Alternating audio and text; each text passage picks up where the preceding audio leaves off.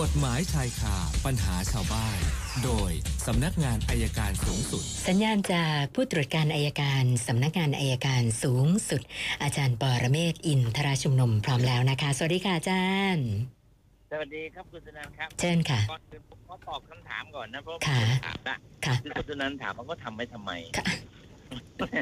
โรคจิตนะครับโลกจิตปัดนะ ความใกล้ทางโรคจิตของตัวเองมองอย่างนั้นผมว่าเนี่ยพวกเนี้ย fake news เนี่ยชอบก็คือว่าพวกนี้ก็คือคือคือเขาเรียกอะไรเอ่อบำบัดโรคจิตของตัวเองครับค่ะอะตอบอันนี้ก่อนนะ แต่ไม่ต้องไปนับรวมปรึกษาทุกวันนะครับค่ะเอาละ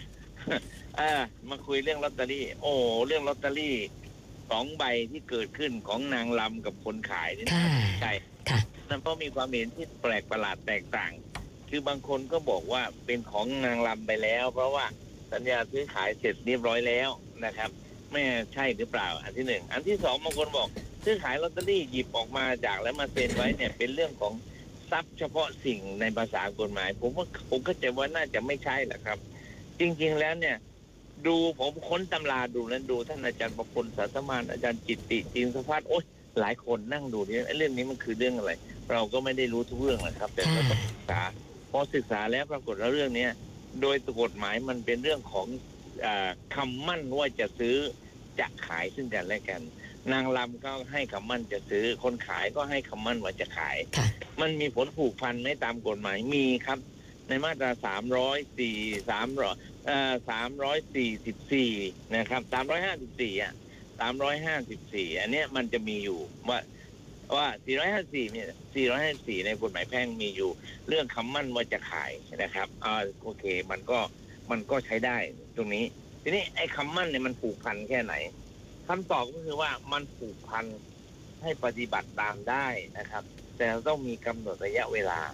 เมื่อกี้เนี่ยผมไปออกรายการไทยพีบีมาก็พบกับผู้กับนางรำผู้ซื้อนะครับค่ะแต่ก็ให้บ่ายว่าตกลงซื้อวันที่ยี่สี่นะแต่ไม่มีกระเป๋าตังค์ไม่มีกระเป๋าเพราะจะลำแล้วก็เลยก็เซ็นชื่อไว้ข้างหลังเอาละพอเซ็นชื่อไว้ข้างหลัง เสร็จแล้วก็ นัดกันว่ายี่ห้าเนี่ยจะมาซื้อนะครับยี่ห้าเนี่ยจะส่งมอบกัน แต่แต่ปรากฏว่า แต่ปรากฏว่าพอวันที่ยี่ห้าเนี่ย ไม่ไม่ไม่ไม่พบคนขายค่ะไม่พบคนขาย โอเคก็เท่ากับคำมั่นที่ว่าจะมาซื้อกันในวันที่ยี่ห้าเนี่ย มันก็จบไปแล้ว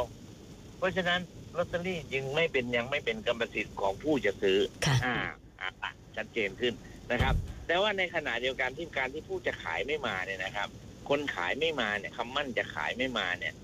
ผู้จะซื้อเนี่ยคำมั่นพูดจะนางลำนี่สามารถติดตามได้ไหมก่อนที่ลอตเตอรี่จะออก เพราะเราเราต้องได้ลอตเตอรี่มาก่อนลอตเตอรี่จะถูกรางวัลนะครับ ไม่ใช่ถูกรางวัลแล้วไปเอานะครับ เพื่อความชัดเจนนะต้องแสวงหาก่อนยิ่งเลขสวย แต่ปรากฏเธอก็ติดต่อเขาไม่ได้วันที่หนึ่งค่ะเอาละเพราะฉะนั้นโดยในคดีนี้ขนาดนี้ผมคิดว่าเอ่อผู้จะขาย ไม่ผิด คนขายไม่ผิด ผู้ซื้อก็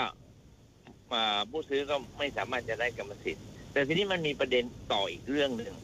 ว่าคนที่แม่ค้าที่ขายนะแอบเอาไปให้คนอื่นขึ้นหรือเปล่าค่ะถ้าแอบเอาไปให้ญาติพี่น้องหรือคนคุ้นเคยกันขึ้นนะครับ ก็มีโอกาสที่จะผิดสัญญาได้ ผิดคำมั่นว่าจะขายได้ค่ะนะครับ แต่มันแต่มันแต่มันผิดนะมันควรจะผิดตั้งแต่วันที่ยี่ห้าแต่นี่มันไม่ใช่นะครับ แต่ถ้าคนขายสมมติถ้าคุณสุนันท์ไปซื้อใบนี้มาแม้จะมีชื่อของผู้ผู้มีคนเขียนเอาไว้ ก็ไม่ได้หมายความว่าคนมีชื่อข้างหลังเป็นเจ้าของนะเราเข้าใจอะไรกันผิดหมดเลย สมมติว่าผมไปเจอคุณสุนันท์คุณสุนันท์ซื้อลอตเตอรี่ผมขอดูเลขหน่อยพอผมดึงลอตเตอรี่คุณสุนันท์มา คุณสุนันท์เผลอผมแอบเขียนชื่อผมข้างหลังปรเมศไว้ข้างหลังค่ะถามว่าลอตเตอรี่นั้นเป็นของผมหรือของคุณสุนันท์มันก็ยังเป็นของคุณสุนันท์นั่นแหละอ๋อแม้จะไปสับสนกับการเขียนชื่อว่าจะเขียนชื่อแล้วจะเป็นของใคร ถ้าเราไปบอกอย่างนั้นเดี๋ยวมีคนไปแผงลอยข้างหลังอะไปเขียนชื่อหมดเลยค่ะมันก็ไม่ใช่ครับ ลักษณะนี้เป็นคำมั่นจะซื้อจะขาย เมื่อผู้จะซื้อผู้ให้คำมั่นจะซื้อไม่สามารถจะได้สินค้าในวันที่ยี่ห้า ก็เท่ากับคำมั่นจะซื้อจะขายจบไปแล้ว ค่ะ เพราะฉะนั้นเรียกร้องอะไรไม่ได้ อืมครับค่ะ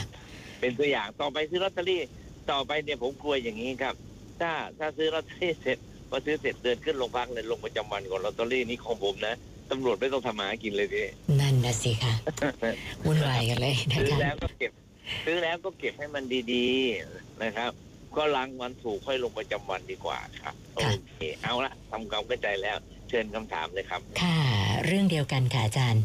มีคุณอนนบนะคะ สอบถามมาว่า เพื่อนเขาเนี่ยก็อาชีพขายลอตเตอรี่ แล้วก็ขายให้กับเพื่อนด้วยกันทางไลน์ทีนี้เขาก็เลยสงสัยว่า การที่เขาสั่งซื้อทางไลน์นะไม่ไม่ได้ได้ตัวลอตเตอรี่นะคะนะก็เพื่อนส่งภาพมาให้ดู แล้วเขาก็โอนเงินไปนะถ้าหากว่าถูกรางวัลเล็กเนี่ยก่อนหน้านี้เพื่อนก็เคยจัดการ โอนรางวัลมาให้ แต่พอเกิดเรื่องแบบนี้ก็เลยสงสัยว่า เกิดงวดไหนโป๊ะเชะรางวัลที่หนึ่งขึ้นมาแล้วเพื่อนเกิดไม่ยอมโอนให้หรือว่าไม่เอาลอตเตอรี่มาให้เนี่ย จะถือว่าเขามีสิทธิ์เป็นเจ้าของหรือยังคะเนี่ยมีแล้วครับมีในขณะที่โอนเงินไปให้อ่าพอโอนแล้วนะมัดจะซื้อจะขายหรือสัญญาจะซื้อจะขายเนี่ย ทันทีที่โอนเงินไปให้ หรือวางมัดจำบางส่วนหรือทำลงหนังสือลายมือชื่อกันเอาไว้เนี่ยค่ะก็ถือว่าสัญญาเกิดแล้วบังคับกันบังคับกันได้ครับค่ะพอโอนเงินทางไลน์แล้วก็โอเคจบครับคุณสุเทพอาศัยอยู่ในที่ดินซึ่งก็อยู่กันมาตั้งแต่รุ่นปู่ย่าตายายนะคะ หลายสิบปี คือเขาเองเขาก็ไม่รู้ว่าที่ดินของใคร เพราะว่ามันไม่มีโฉนด นะคะ แล้วปู่ย่าตายายนี่คือเสียชีวิตหมดแล้วนะล่าสุดปรากฏว่ามีคนมาแสดงตัว เป็นเจ้าของที่ดินนะคะ แล้วก็บอกว่าเอาอย่างนี้ให้อยู่ต่อได้ แต่ว่าต้องทำสัญญาเช่าที่ดิน ถ้าไม่ทำก็จะให้ออกไม่ให้อยู่นะคะ และถ้าไม่ออกก็จะดำเนินการฟ้องศาลด้วย เขาก็เลยสอบถามมาว่าครับเขาอยู่ในที่ดินแปลงนี้มาหลายสิบปี ไม่เคยมีใครมาแสดงความเป็นเจ้าของ เขาควรทำยังไงต่อคะอาจารย์ อ่าคำถามแรกที่ผมอยากจะถามก็คือว่าที่ดินนี้มีโฉนดไหมไม่มีค่ะอาจารย์ชื่อไม่มีไหมฮะ คือตัวเขาเนี่ยไม่มีแต่ว่าคนที่มาแสดงเจ้าของว่าเป็นเจ้าของเนี่ย ก็ไม่ได้แสดงโฉนด เอาล่ะ ก็ไปที่สำนักงานที่ดินเลยไปขอคัดโฉนดแปลงนี้ขึ้นมาค่ะแล้วถามว่าเราจะรู้ไหมว่าโฉนดแปลงนี้เลขที่เท่าไหร่เอาว่าข้างๆเราเนี่ยข้างบ้านเราเนี่ยข้างดินที่ดินที่เราอยู่เขามีโฉนดไหมถ้ามีก็ขอดู แล้วก็จดเลขโฉนดเขาและไปขอดูในสำนักงานที่ดินว่าข้างเคียงเนี่ยเป็นที่ดินของใครนะครับค่ะแต่ถ้ามีความสามารถในทางคอมพิวเตอร์เนี่ยลองกดดูก็ได้ ไม่ต้องไปสำนักงานที่ดินก็ได้กดปั๊บแล้วถ้าแต่ต้องรู้เลขข้างเคียงนะครับ พอดูปั๊บเนี่ยมันจะมีระวางซึ่งเราสามารถตรวจสอบได้ตลอดเวลาว่า ที่ดินที่เราอยู่เนี่ยมันมีโฉนดหรือไม่นะครับ ถ้ามีโฉนดและเป็นชื่อโฉนดของใคร มันเป็นคนเดียวกับเจ้าของที่ดินที่มาบอกคนที่มาบอกหรือเปล่า ถ้าคนที่มาบอกเป็นเจ้าของนะครับ เราก็ควรจะต้องยอมรับว่าเขาแสดงตนเป็นเจ้าของ แม้เราจะครอบครองมาเกินสิบปีค่ะเราก็ไม่ได้ เพราะว่าเขาเพราะว่าเราไม่ได้ไปยื่นคำร้องต่อศาลแต่ถ้าสมมติถ้าไม่ใช่เป็นชื่อเจ้าของ ไม่ใช่ชื่อเจ้าของโฉนดนะครับ ให้ทำคำร้องเลยนะครับ จ้างทนายทำคำร้องยื่นคำร้องต่อศาลขอครอบครองปรปักษ์ได้ครับค่ะค่ะ เอออาจารย์คะเรื่องการครอบครองปรปักษ์เนี่ยโอเค เราบอกว่าอยู่มาเกิน 10 ปี แต่ถ้าหากว่าเจ้าของที่ดินเขาไม่ได้มาแสดงตัว แล้วเราไปยื่นก่อนเนี่ย หมายความว่าเราได้สิทธิ์อย่างนั้นใช่ไหมคะได้แน่นอนครับ ถือว่าเจ้าของสละสิทธิ์อ๋อแต่ค่ะถ้าเราไปยื่นหลังจากที่เจ้าของมาแสดงสิทธิ์เนี่ยค่ะแสดงว่าเจ้าของยังไม่สละสิทธิ์อ๋อ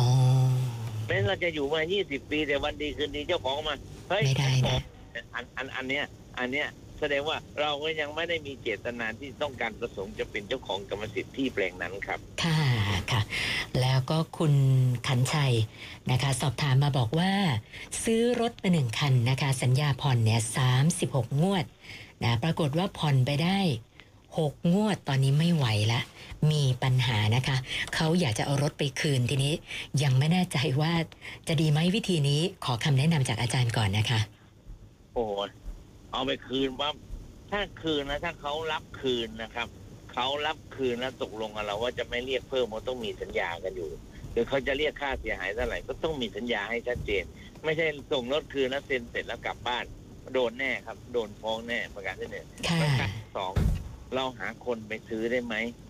หาคนซื้อแล้วพาคนซื้อไปทำสัญญากับไฟแนนซ์อันนั้นเป็นทางออกที่ดีที่สุดครับ ไม่ใช่ไปขายที่เต็นท์นะ ขายที่เต็นท์ก็เจ็บตัวอีกนะครับค่ะขายที่เต็นท์นี่ก็จะเจ็บตัว แต่แนะนำที่ดีที่สุดก็คือว่า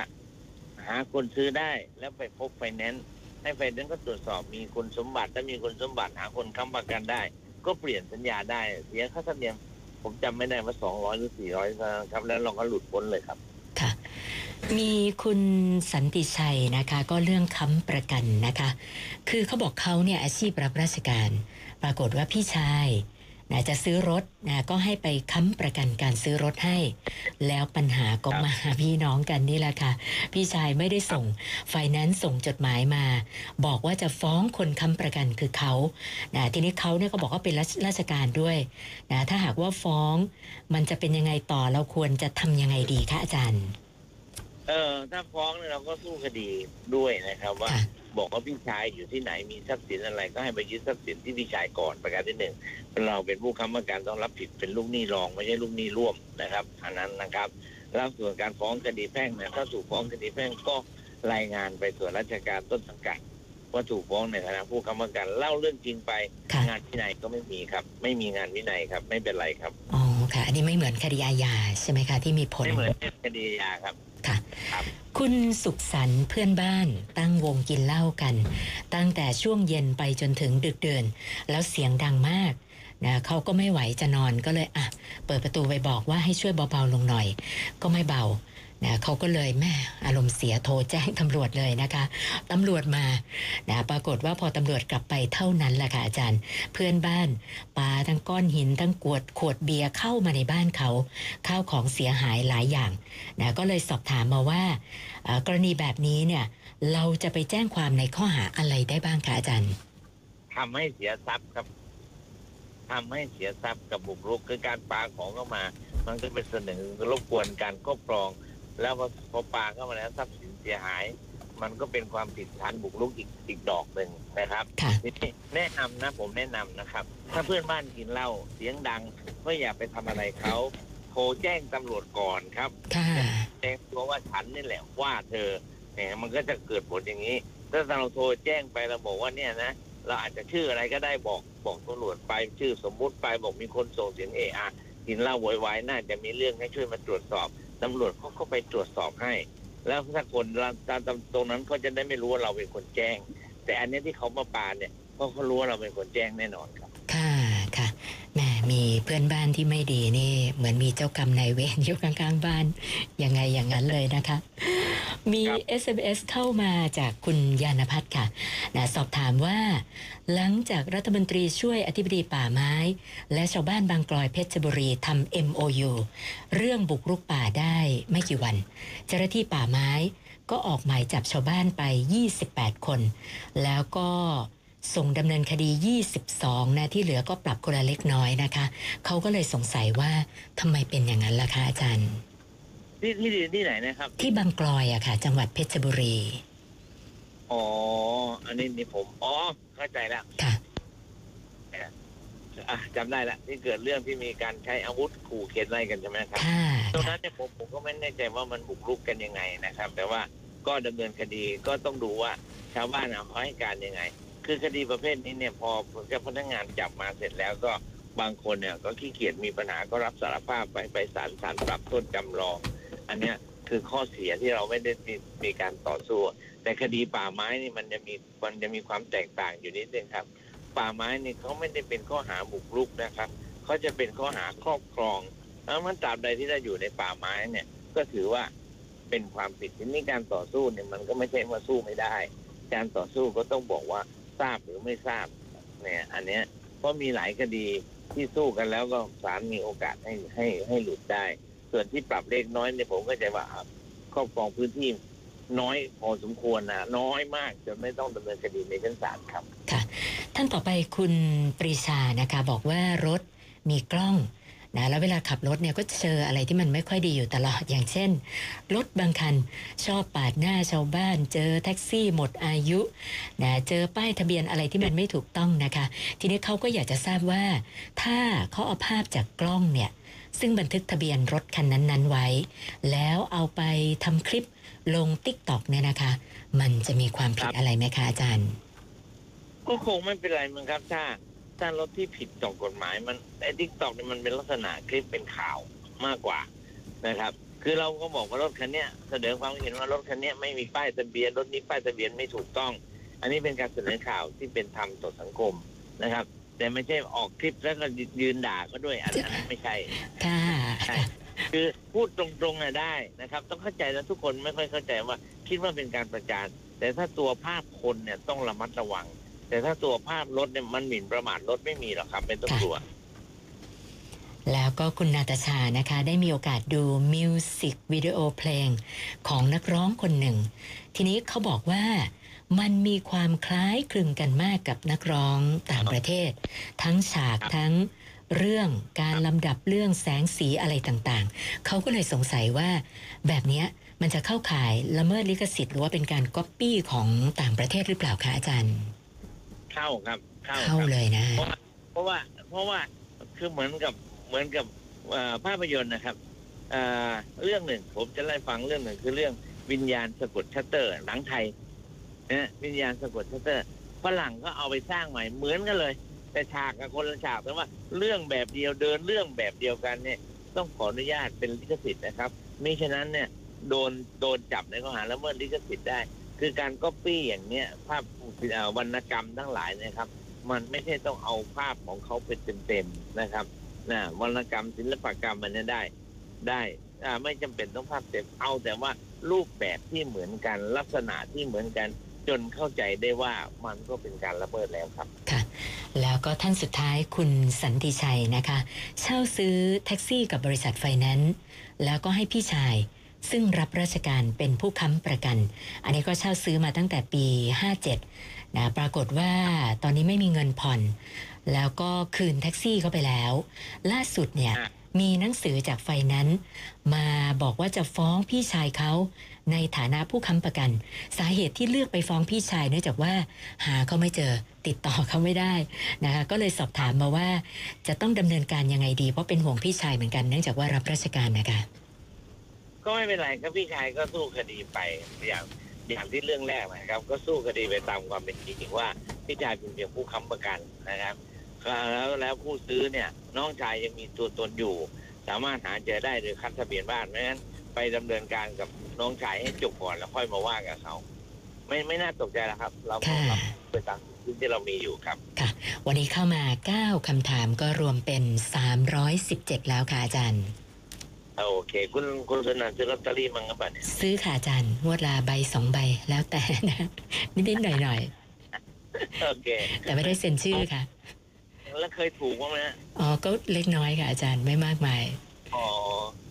โอเคค่ะผมซื้อเหมือนกันแต่เลิกไปนานแล้วเพราะไม่เคยถูกสักใบอ๋อถูกยากนะ โอเคก็ฝากคค่ะนซื้อลอตเตอรี่ต่อไปซื้อเงินสดนะค่ะซื้อเงินสดแล้วรับมาเลยจะได้ไม่มีปัญหาครับค่ะค่ะครับ สวัสดีครับ ขอบคุณมากค่ะ สวัสดีค่ะ อาจารย์ปอระเมศวร์อินทรชุมนุมค่ะ กฎหมายชายคาปัญหาชาว